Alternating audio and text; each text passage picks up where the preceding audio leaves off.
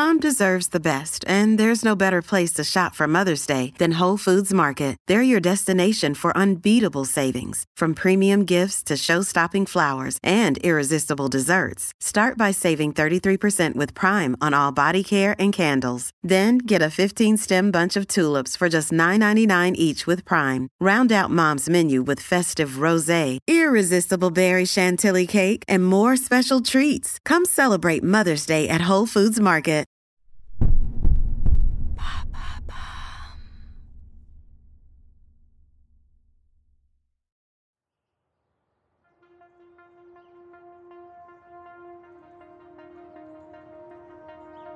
Mars 2012 dans la banlieue de Los Angeles. Une dizaine d'hommes en coupe-vent bleu marine marchent vers l'entrée d'une somptueuse villa du quartier résidentiel d'Arcadia, en Californie. Le soleil est à peine levé, mais il frappe à la porte, une fois, puis deux, puis trois, de plus en plus fort à chaque fois. Mais ce ne sont pas de gentils voisins venus demander du sel, ils portent tous les trois lettres jaunes de l'agence la plus réputée des États-Unis, le FBI, ou Bureau fédéral d'investigation. Quelques secondes plus tard, un homme en pyjama vient leur ouvrir. C'est Rudy Kurniawan, un jeune Indonésien de 34 ans, encore endormi derrière ses grosses lunettes de vue. Et cet individu est loin d'être inconnu à Los Angeles. C'est l'un des cinq plus grands collectionneurs de vins du pays, aussi réputé par les experts que par les amateurs de vieux cépages. Les agents du FBI annoncent alors la couleur. Monsieur Kurniawan, sur mandat de la justice fédérale américaine, nous venons perquisitionner votre domicile.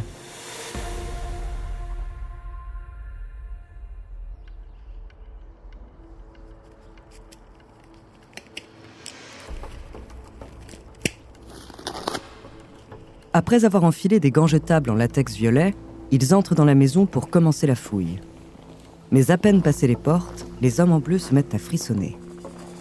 C'est étrange, pourquoi est-ce qu'il fait aussi froid dans cette ville-là? Ils ont rapidement leur réponse. En pénétrant dans la cuisine, ils découvrent une véritable usine à contrefaçon de vieilles bouteilles de vin. Dans les tiroirs, 19 000 fausses étiquettes portent les noms de prestigieux domaines viticoles français. Romanée Conti, Domaine Ponceau, Musigny, Château Latour, Château Cheval Blanc. Avec une imprimante laser pour les obtenir. Près de l'évier, on retrouve aussi des dizaines de bouteilles vides, un petit entonnoir, plusieurs tampons en caoutchouc avec des noms de châteaux célèbres, de la cire à cacheter et plusieurs sacs plastiques remplis de bouchons de liège. Tout pour préparer de faux vins rouges de luxe, conservés à basse température, comme dans une cave de Bourgogne. Le reste de la perquisition est tout aussi accablant pour Rudy Kurniawan. Une pièce réfrigérée conserve plus de 200 contrefaçons en préparation. Sa salle à manger est remplie de caisses prêtes à être livrées. Et un petit espace est aménagé au-dessus d'une étagère pour tirer le portrait des produits à vendre. Le jeune faussaire se décompose. Son rêve américain est terminé.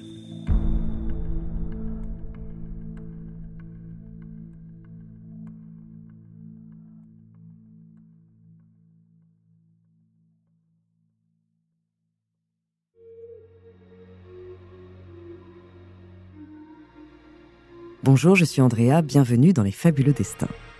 Dans cet épisode, je vais vous raconter une histoire rocambolesque, celle de la plus grande arnaque de vente de bouteilles de vin de luxe, et du vigneron français qui l'a exposée au grand jour. Une histoire qui commence par l'ascension fulgurante de l'homme à l'origine de cette escroquerie, Rudy Kurniawan. Entre mensonges, fausses pistes, grands crus de Bourgogne et enquête du FBI, découvrez son fabuleux destin.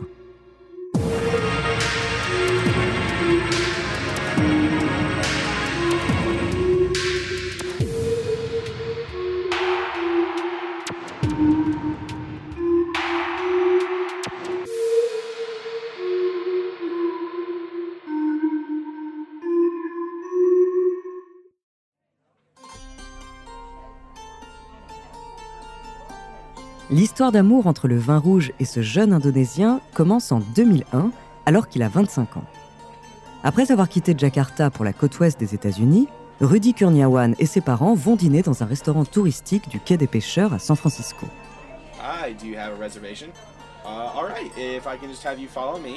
C'est l'anniversaire de son père, alors les Kurniawan décident de fêter l'occasion. Sur la table, un serveur vient déposer quatre plats de fruits de mer bien remplis et une bouteille de Cabernet, un Opus One de 1995, produit dans la célèbre vallée de Napa, en Californie.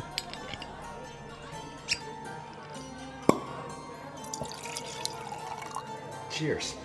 Rudy Kurniawan attrape son verre et boit une gorgée. C'est la révélation. Ce goût, cette robe, ce tanin. Il a à peine l'âge légal pour boire de l'alcool, mais le jeune homme se découvre une passion pour les grands crus.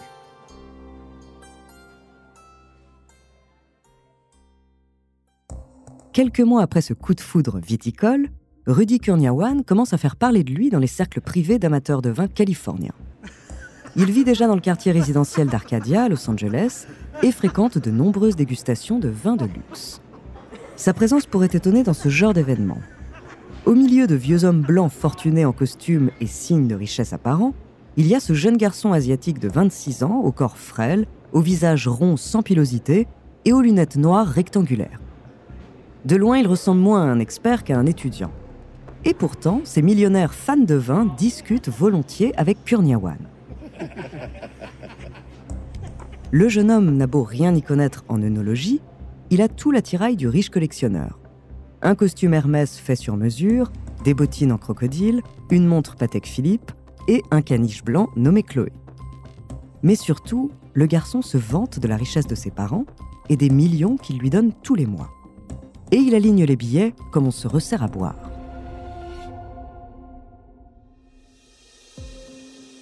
Au début des années 2000, Kurniawan se fait remarquer comme un acheteur compulsif de grands crus produits en Californie. Il amasse plus de 200 bouteilles de vin de luxe en peu de temps et à n'importe quel prix. En 2002, le jeune homme assiste à une vente aux enchères dans la petite ville de Paso Robles.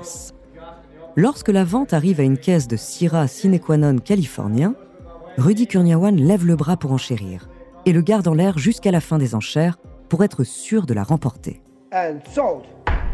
Vers 2003, il dépense près d'un million de dollars par mois, toujours avec l'argent de sa mystérieuse famille riche.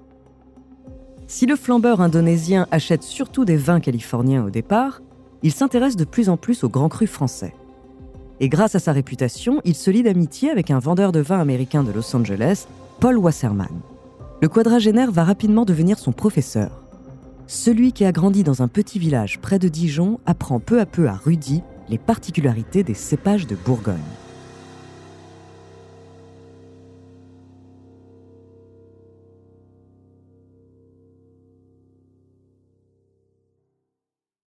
Avant de continuer cet épisode, nous voulions vous remercier pour votre écoute.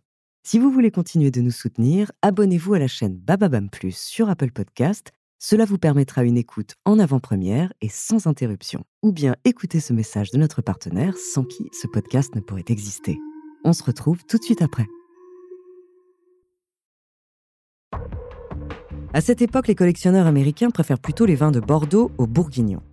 La zone est un vrai champ de mine, même pour des experts. Deux plants de vignes du même terrain peuvent avoir deux goûts différents. Mais Rudy Kurniawan apprend vite.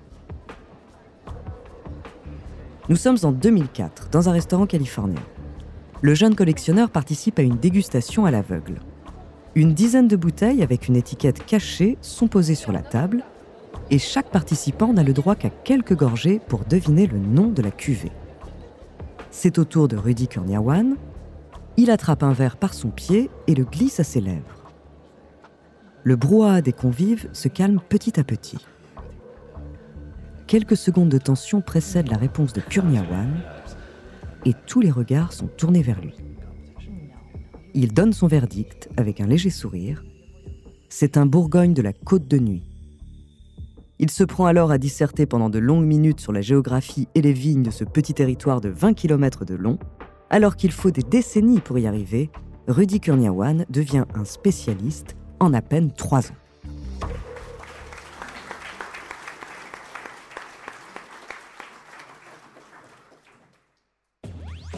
Après cette ascension fulgurante, tout le monde veut fréquenter ce petit génie du vin. Directeur financier, réalisateur hollywoodien ou encore mania de l'immobilier. Pour fêter les 60 ans de sa mère, il dîne même avec l'acteur Jackie Chan dans un restaurant chic de Santa Monica. Tard dans la soirée, la star monte sur la table avec un château Pétrus à la main.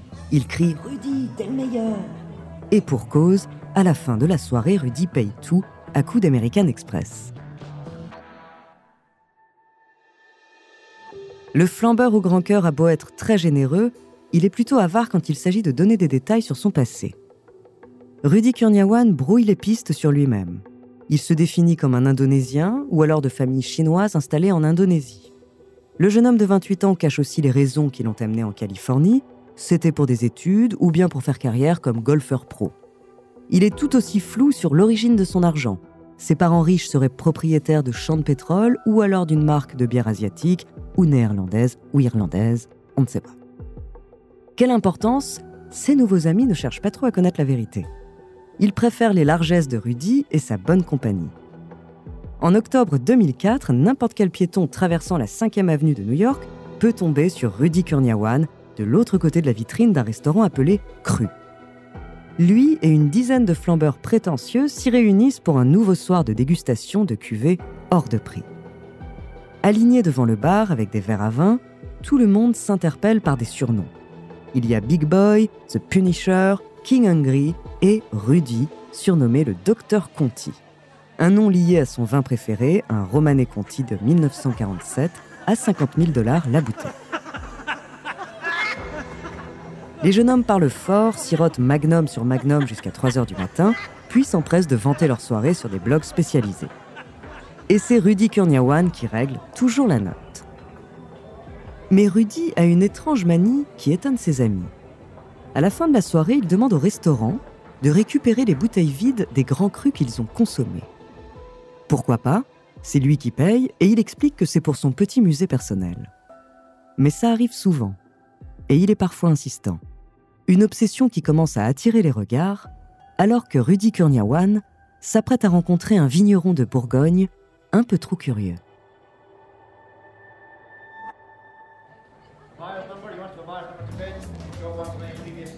Une nuit d'avril 2008 sur l'île de Manhattan à New York. L'ambiance est électrique dans ce petit restaurant chic de la 5e avenue. L'établissement porte un nom français, le mot cru en trois lettres, comme pour les grands crus de Bourgogne.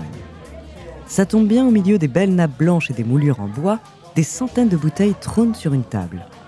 Un homme en costume et cravate beige agite son petit marteau de commissaire-priseur.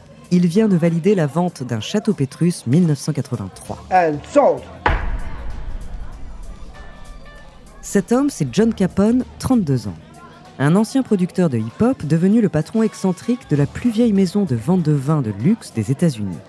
À l'inverse des enchères ennuyeuses des autres maisons, les ventes de Capone sont connues pour être de joyeuses beuveries. Plus la soirée avance et plus ses grossièretés augmentent, au rythme des verres qui apparaissent et disparaissent sur son pupitre. Mais ce n'est pas le cas ce soir d'avril 2008. Capone se tortille, se mord les lèvres et il ne peut s'empêcher de jeter des coups d'œil à la porte d'entrée. Il essaye de se rassurer. Reste concentré, John, il n'y a aucune raison que ça change quoi que ce soit. Soudain, la grande porte du restaurant s'ouvre. Un cinquantenaire aux cheveux longs, aux lunettes fines et en costume prince de Galles entre dans la pièce. Il traverse le restaurant en silence, puis s'installe à une table, l'air fier mais irrité. Le visage du commissaire-priseur se fige. Il reconnaît le nouvel arrivant, c'est Laurent Ponceau, le vigneron français à la tête d'un domaine viticole mondialement connu, le domaine Ponceau. Et s'il a l'air furieux, c'est parce que 24 heures plus tôt, il a dû quitter son petit village de Moret-Saint-Denis en Bourgogne pour sauter dans un avion direction New York. La veille, un ami avocat lui a envoyé un email surprenant 38 bouteilles d'un grand cru produit dans son domaine vont être vendues aux enchères dans ce restaurant new-yorkais. Des clos Saint-Denis datant de 1945 à 1971. Le problème, c'est que la famille de Laurent Ponceau n'a commencé à produire ce vin qu'en 1982. John Capone n'arrive pas à y croire. Oui, Laurent Ponceau l'avait bien appelé hier pour lui demander de retirer les bouteilles, mais jamais il n'aurait pensé que le Français ramènerait ses fesses pendant la soirée. Il n'a plus le choix. Lorsque la vente arrive au Clos Saint-Denis du vigneron, il annonce que les bouteilles sont retirées des enchères sous les huées des participants.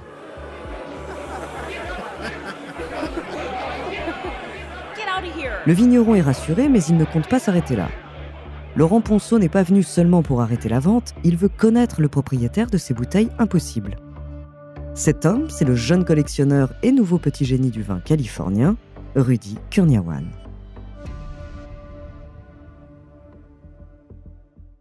À force de se faire connaître comme un des plus grands acheteurs de vin rouge français hors de prix, Rudy Kurniawan commence à vendre lui-même quelques lots de sa collection à partir de 2006. Il a alors 30 ans et fréquente les cercles de dégustation les plus sélects des États-Unis. À cette époque, les grands crus de Bourgogne deviennent de plus en plus populaires auprès des riches Américains. Ça tombe bien, il passe régulièrement des soirées endiablées dans le restaurant cru avec son ami commissaire-priseur John Capone. Le jeune Indonésien va alors commencer à lui fournir des bouteilles. De vrais grands crus, oui, mais aussi des cuvées qui sont censées être introuvables.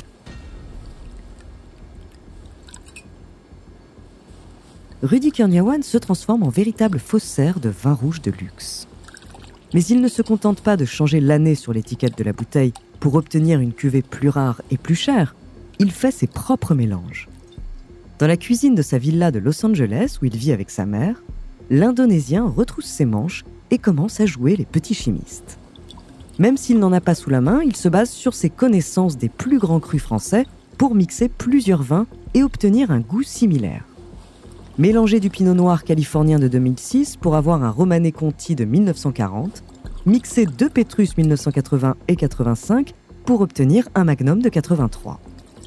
Petit à petit, il note à la main ses meilleures recettes dans une douzaine de cahiers. Aucune importance si ça n'a pas exactement le même goût, très peu de gens ont déjà goûté ces vins d'exception, ils ne sauront même pas faire la différence. Une fois qu'il est satisfait de son breuvage, Rudy Kurniawan prend un petit entonnoir et verse le tout dans la bouteille vide d'un vrai grand cru. Oui, ces mêmes bouteilles qu'il récupérait systématiquement après plusieurs dégustations. Il pioche dans son sac de bouchons en liège acheté sur Internet, puis bouche le goulot avec un gadget spécial pour ne laisser aucune trace. Il ne reste plus qu'à coller une fausse étiquette qu'il a vieillie lui-même, mettre un coup de tampon au nom du domaine viticole qui correspond, et éventuellement rajouter un peu de cire pour les plus vieux flacons. Avec cette méthode, il produit des centaines de fausses bouteilles en quelques mois. Le risque est gros, mais les ventes le sont encore plus. Comptez 5 000 euros pour un château Margaux de l'année 1900, 23 000 euros pour un Pétrus de 1947, ou encore près de 40 000 euros pour une grande bouteille de Romanée Conti de 1962. Pendant une vente organisée en 2006 par John Capone à New York, ces petits mélanges lui rapportent près de 25 millions de dollars en une seule soirée.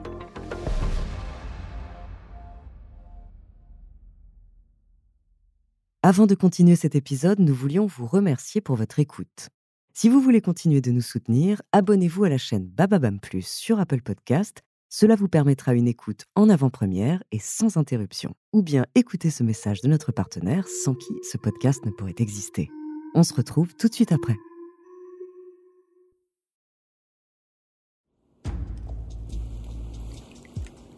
Rudy Kurniawan a beau se faire remarquer comme l'homme à la cave magique, certains de ses acheteurs commencent à se poser des questions.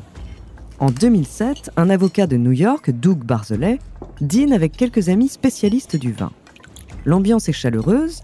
Au moment de goûter plusieurs grands crus achetés aux enchères chez John Capone, ses invités sont formels.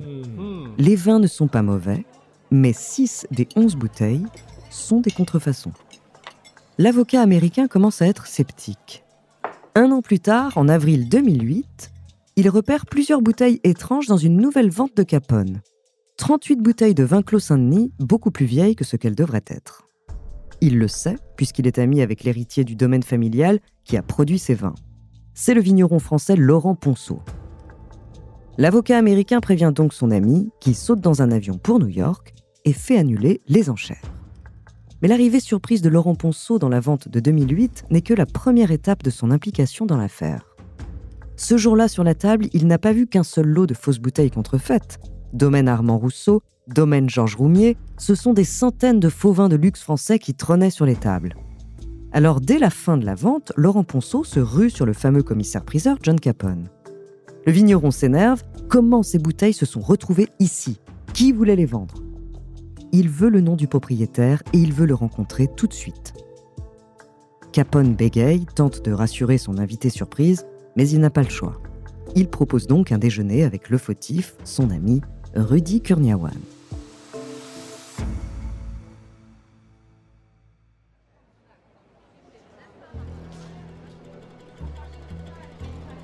Le lendemain midi, les quatre hommes se retrouvent dans un autre restaurant, le Jean-Georges, un 3 étoiles de New York avec une vue imprenable sur Central Park. Et même si la salle est remplie de couples fortunés venus passer un bon moment, la scène ressemble plutôt à un face-à-face entre mafieux. D'un côté de la table, Laurent Ponceau et son ami avocat, de l'autre, John Capone et le fameux Rudy Kurniawan. Et pourtant, cette première confrontation entre le faussaire et l'homme qui le fera tomber n'est pas aussi critique qu'elle en a l'air. Les quatre passionnés de vin prennent le temps de faire les présentations et le ton reste cordial. Oui, Rudy Kurniawan est surtout connu comme un acheteur de vins de luxe, mais il lui arrive de temps en temps de vendre quelques bouteilles de sa collection. Rien de problématique. Ah, vous dites que ces millésimes de Clos Saint-Denis ne sont pas censés exister? Vous savez, j'achète tellement de vin que je ne peux pas me souvenir de tout. Kurniawan reste imperturbable, au point de faire douter Laurent Ponceau, est-ce que cet homme est un faussaire en confiance ou simplement la victime d'un autre vendeur? Le vigneron veut en avoir le cœur net. Au moment du dessert, il revient à la charge. Si ce n'est pas lui le responsable, Rudy Kurniawan doit trouver qui c'est. Le collectionneur indonésien finit par admettre que c'est étrange et il promet de chercher le nom de celui qui lui a vendu les bouteilles dès son retour à Los Angeles. Laurent Ponceau rentre en Bourgogne et le temps passe. Une semaine, puis deux, puis trois, aucune nouvelle du jeune collectionneur de vin. Non, il y a définitivement quelque chose de louche chez ce Kurniawan. Alors le vigneron perd patience, il prend son téléphone et appelle ses amis en Asie pour en savoir plus sur ce fameux collectionneur indonésien. Mais il va très vite obtenir plus de questions que de réponses. Mai 2008, au milieu des vignobles de la côte de nuit de Bourgogne. Perché sur sa colline, le domaine familial du vigneron Laurent Ponceau offre une vue imprenable sur le petit village de Moret-Saint-Denis. Le producteur de vin regarde les rangées de vignes à travers la vitre, assis derrière son bureau, et perdu dans ses pensées. Quelques semaines plus tôt, il avait dû sauter dans un avion direction New York pour éviter la vente de fausses bouteilles portant le nom de son domaine. Et le vendeur, ce Rudy Kurniawan, a beau lui avoir promis de trouver l'origine des contrefaçons, ça fait déjà trois semaines qu'il n'a plus aucune nouvelle. Alors il a une idée. Subitement, il sort de sa torpeur, attrape son téléphone fixe et se met à pianoter. Si Kurniawan ne vient pas à moi, c'est moi qui vais venir à Kurniawan. Il veut en savoir plus sur cet étrange collectionneur indonésien.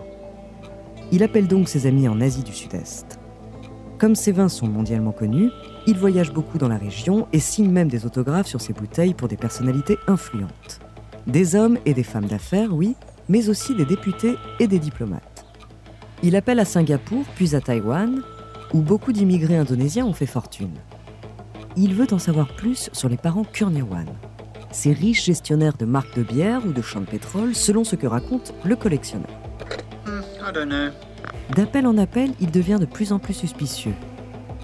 Oui, le nom de Kurniawan est assez commun, mais aucune famille riche ne correspond à sa description. C'est bien simple, personne ne les connaît.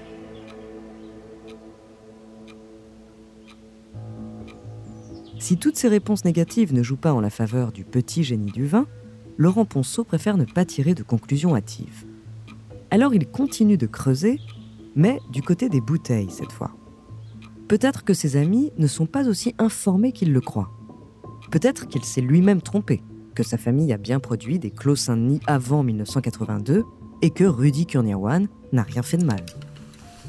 Il enfile sa veste de costume à carreaux avant de descendre dans les caves du domaine.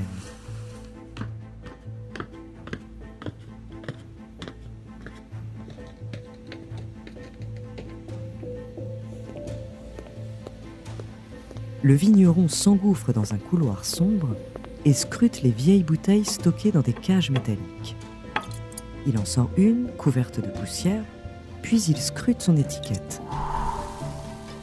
Son style de papier, la façon dont elle est collée et la qualité de l'encre utilisée. Laurent Ponceau prend des notes, puis recommence avec une autre. Quelques semaines plus tard, toutes ces observations se sont accumulées dans un porte-document bleu avec le mot faussaire écrit sur la couverture.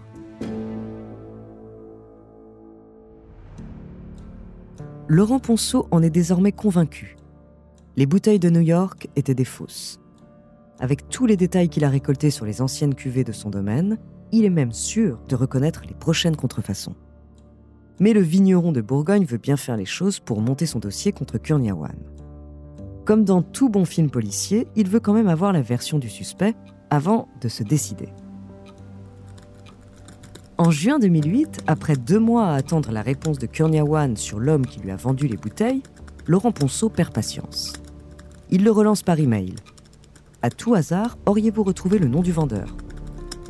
Sa demande polie lui vaut une réponse tout aussi amicale quelques minutes plus tard. Ça tombe bien, explique le collectionneur indonésien, il vient justement de retrouver l'homme que Laurent Ponceau cherchait, un certain Pak Endra, installé en Asie. Dans quel pays, dans quelle ville et avec quel contact? Un nom évasif ne lui suffit pas, le vigneron veut en savoir plus. Il va être de passage à Los Angeles le mois prochain, alors Laurent Ponceau propose à Rudy Kurniawan un nouveau dîner, en espérant que le flambeur indonésien aura plus de réponses que la première fois.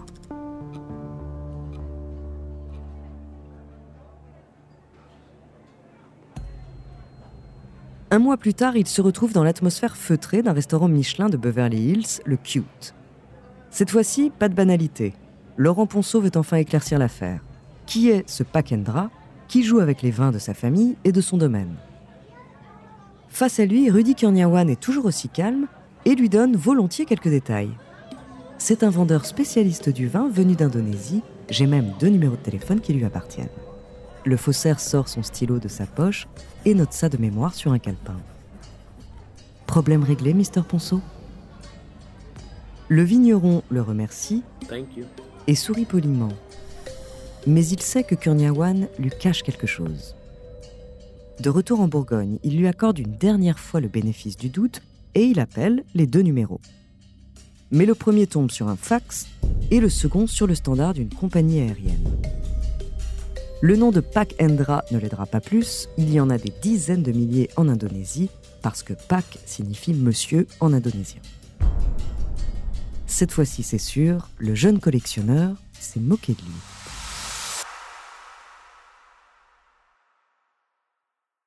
Avant de continuer cet épisode, nous voulions vous remercier pour votre écoute.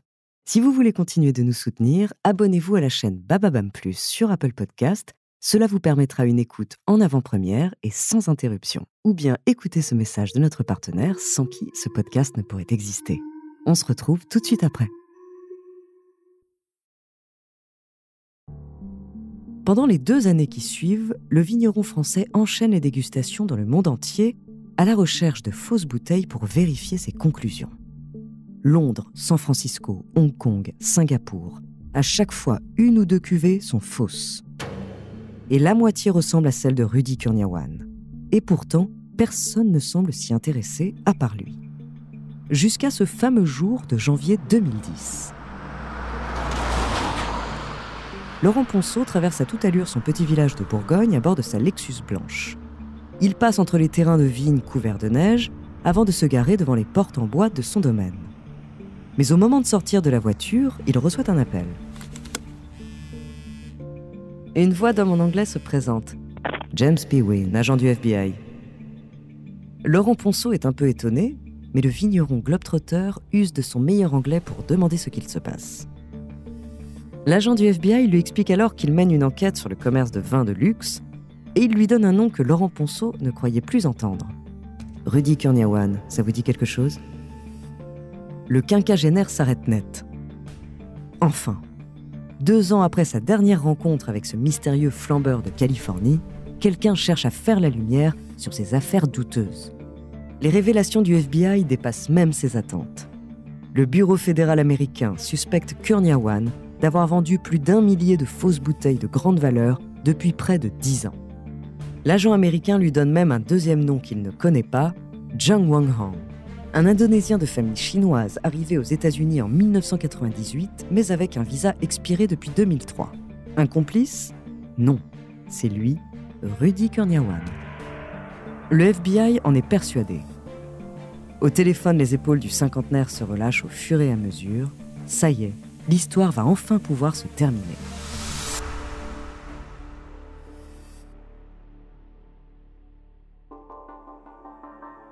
C'est le début d'une collaboration fructueuse entre le vigneron français et les agents américains.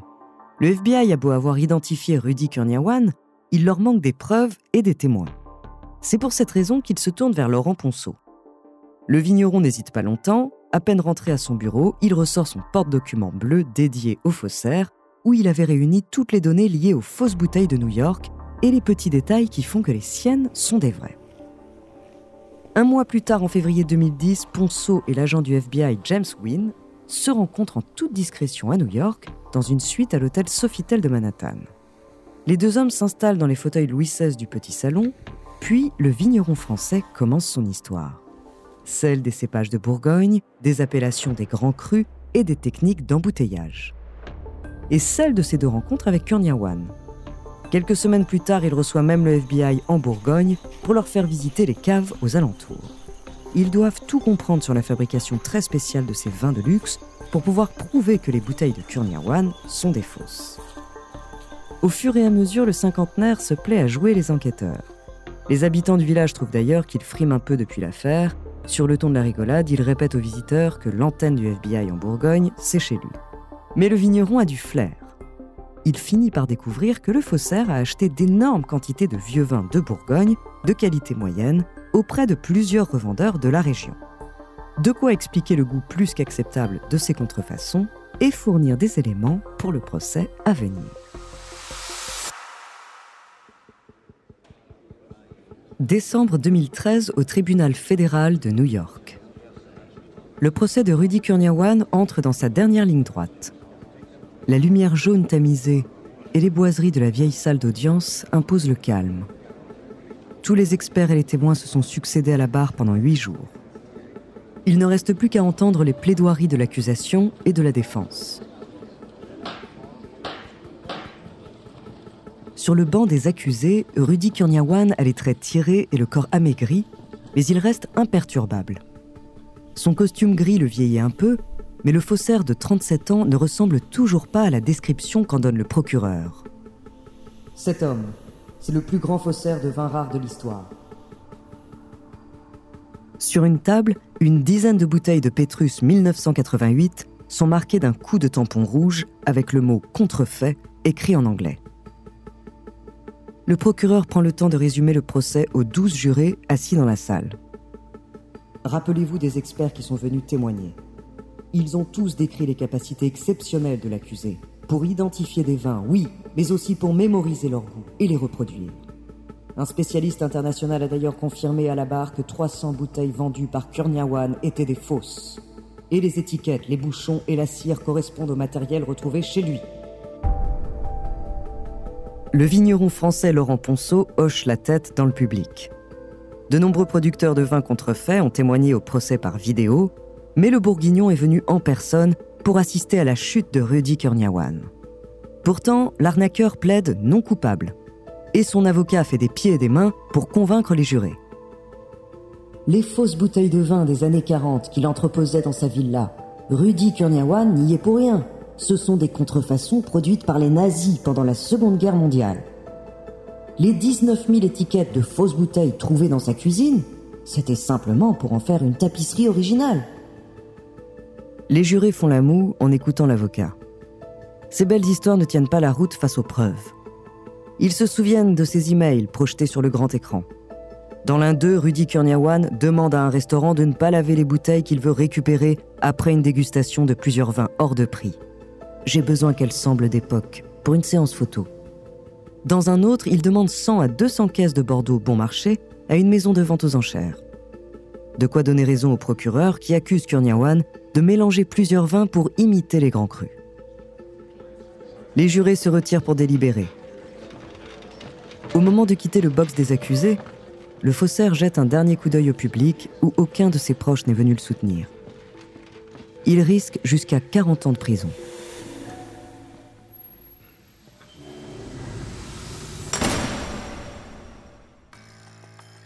Avant de se retrouver sur le banc des accusés, Rudy Kurniawan a senti le vent tourner à partir de 2008. C'est à ce moment-là qu'il se retrouve dans le collimateur du vigneron Laurent Ponceau. Après son intervention surprise dans une vente aux enchères de vins rares à New York, le faussaire se fait plus discret.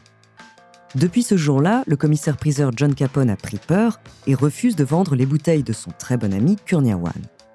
L'arnaqueur participe donc à quelques enchères via d'autres maisons de vente moins regardantes et fait de la vente directe pour des milliardaires. Mais en 2009, l'un d'eux va décider de porter plainte contre Rudy Kurniawan pour lui avoir vendu de fausses bouteilles.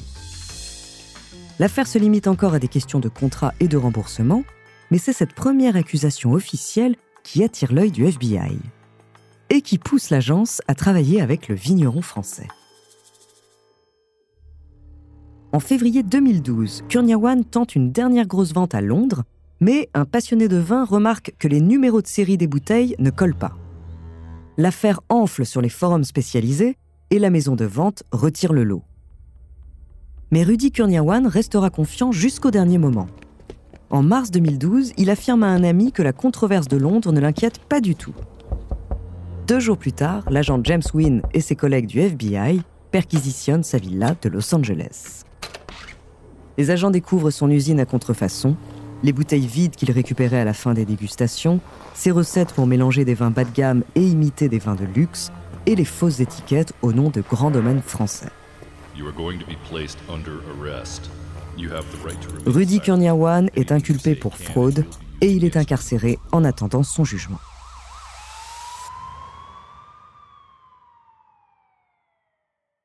Avant de continuer cet épisode, nous voulions vous remercier pour votre écoute. Si vous voulez continuer de nous soutenir, abonnez-vous à la chaîne Bababam Plus sur Apple Podcast. Cela vous permettra une écoute en avant-première et sans interruption. Ou bien écouter ce message de notre partenaire sans qui ce podcast ne pourrait exister. On se retrouve tout de suite après.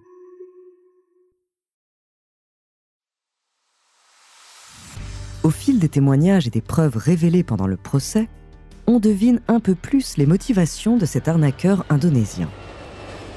En 1998, Rudy Kurniawan arrive en Californie avec un visa étudiant. Mais trois ans plus tard, les États-Unis le refusent sa demande d'asile politique. Plutôt que de quitter le pays à la fin de ses études, le jeune homme suit sa passion pour le vin. Il commence alors à jouer les collectionneurs flambeurs en dépensant des milliers de dollars par repas. Kurniawan se retrouve dans un cercle infernal pour maintenir son train de vie. Il emprunte des millions à ses amis riches, contracte un prêt dans une banque new-yorkaise et commence à vendre des fausses bouteilles de luxe. Ruiné par les dettes qu'il n'a jamais remboursées, il est définitivement condamné le 8 août 2014. Il écope de 10 années de prison et plus de 20 millions de dollars d'amende.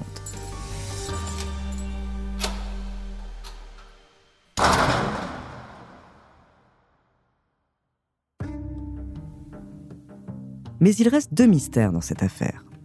D'abord, plusieurs spécialistes doutent de sa capacité à organiser tout seul une fraude aussi grosse. Ces bouteilles sont partout.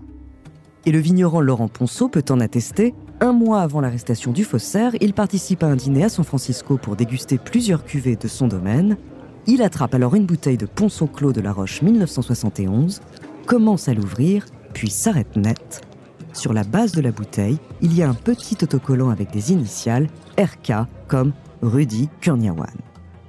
Pire, un œnologue mondialement reconnu a retrouvé plus de 1000 contrefaçons qui portent sa marque.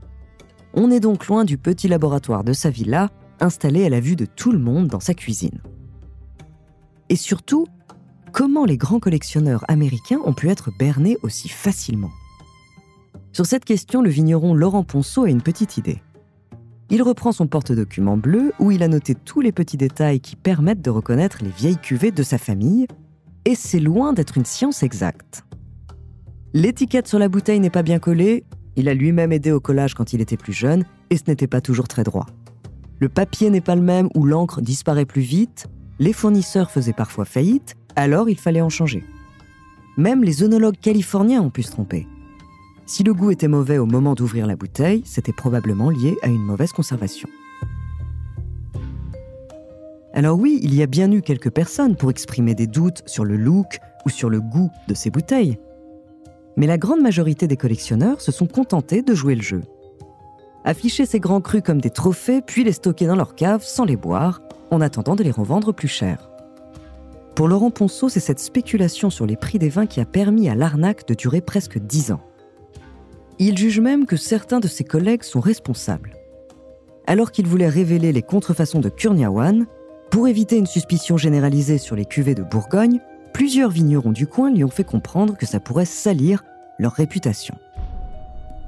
En fait, le monde du vin a largement profité de Rudy Kurniawan.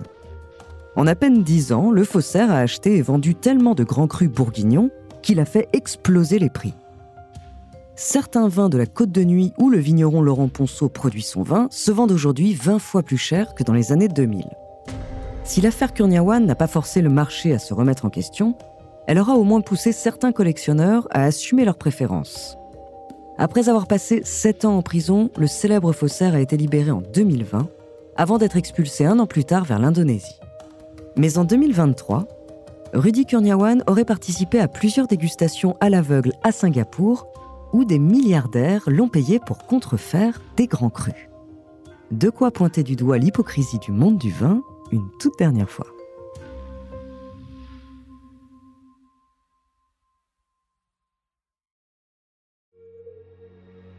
Merci d'avoir écouté cet épisode des Fabuleux Destins, écrit par Théo Cyr réalisé par Gilles Bavulac. En attendant, si cet épisode vous a plu, n'hésitez pas à laisser des commentaires et des étoiles sur vos applis de podcast préférés.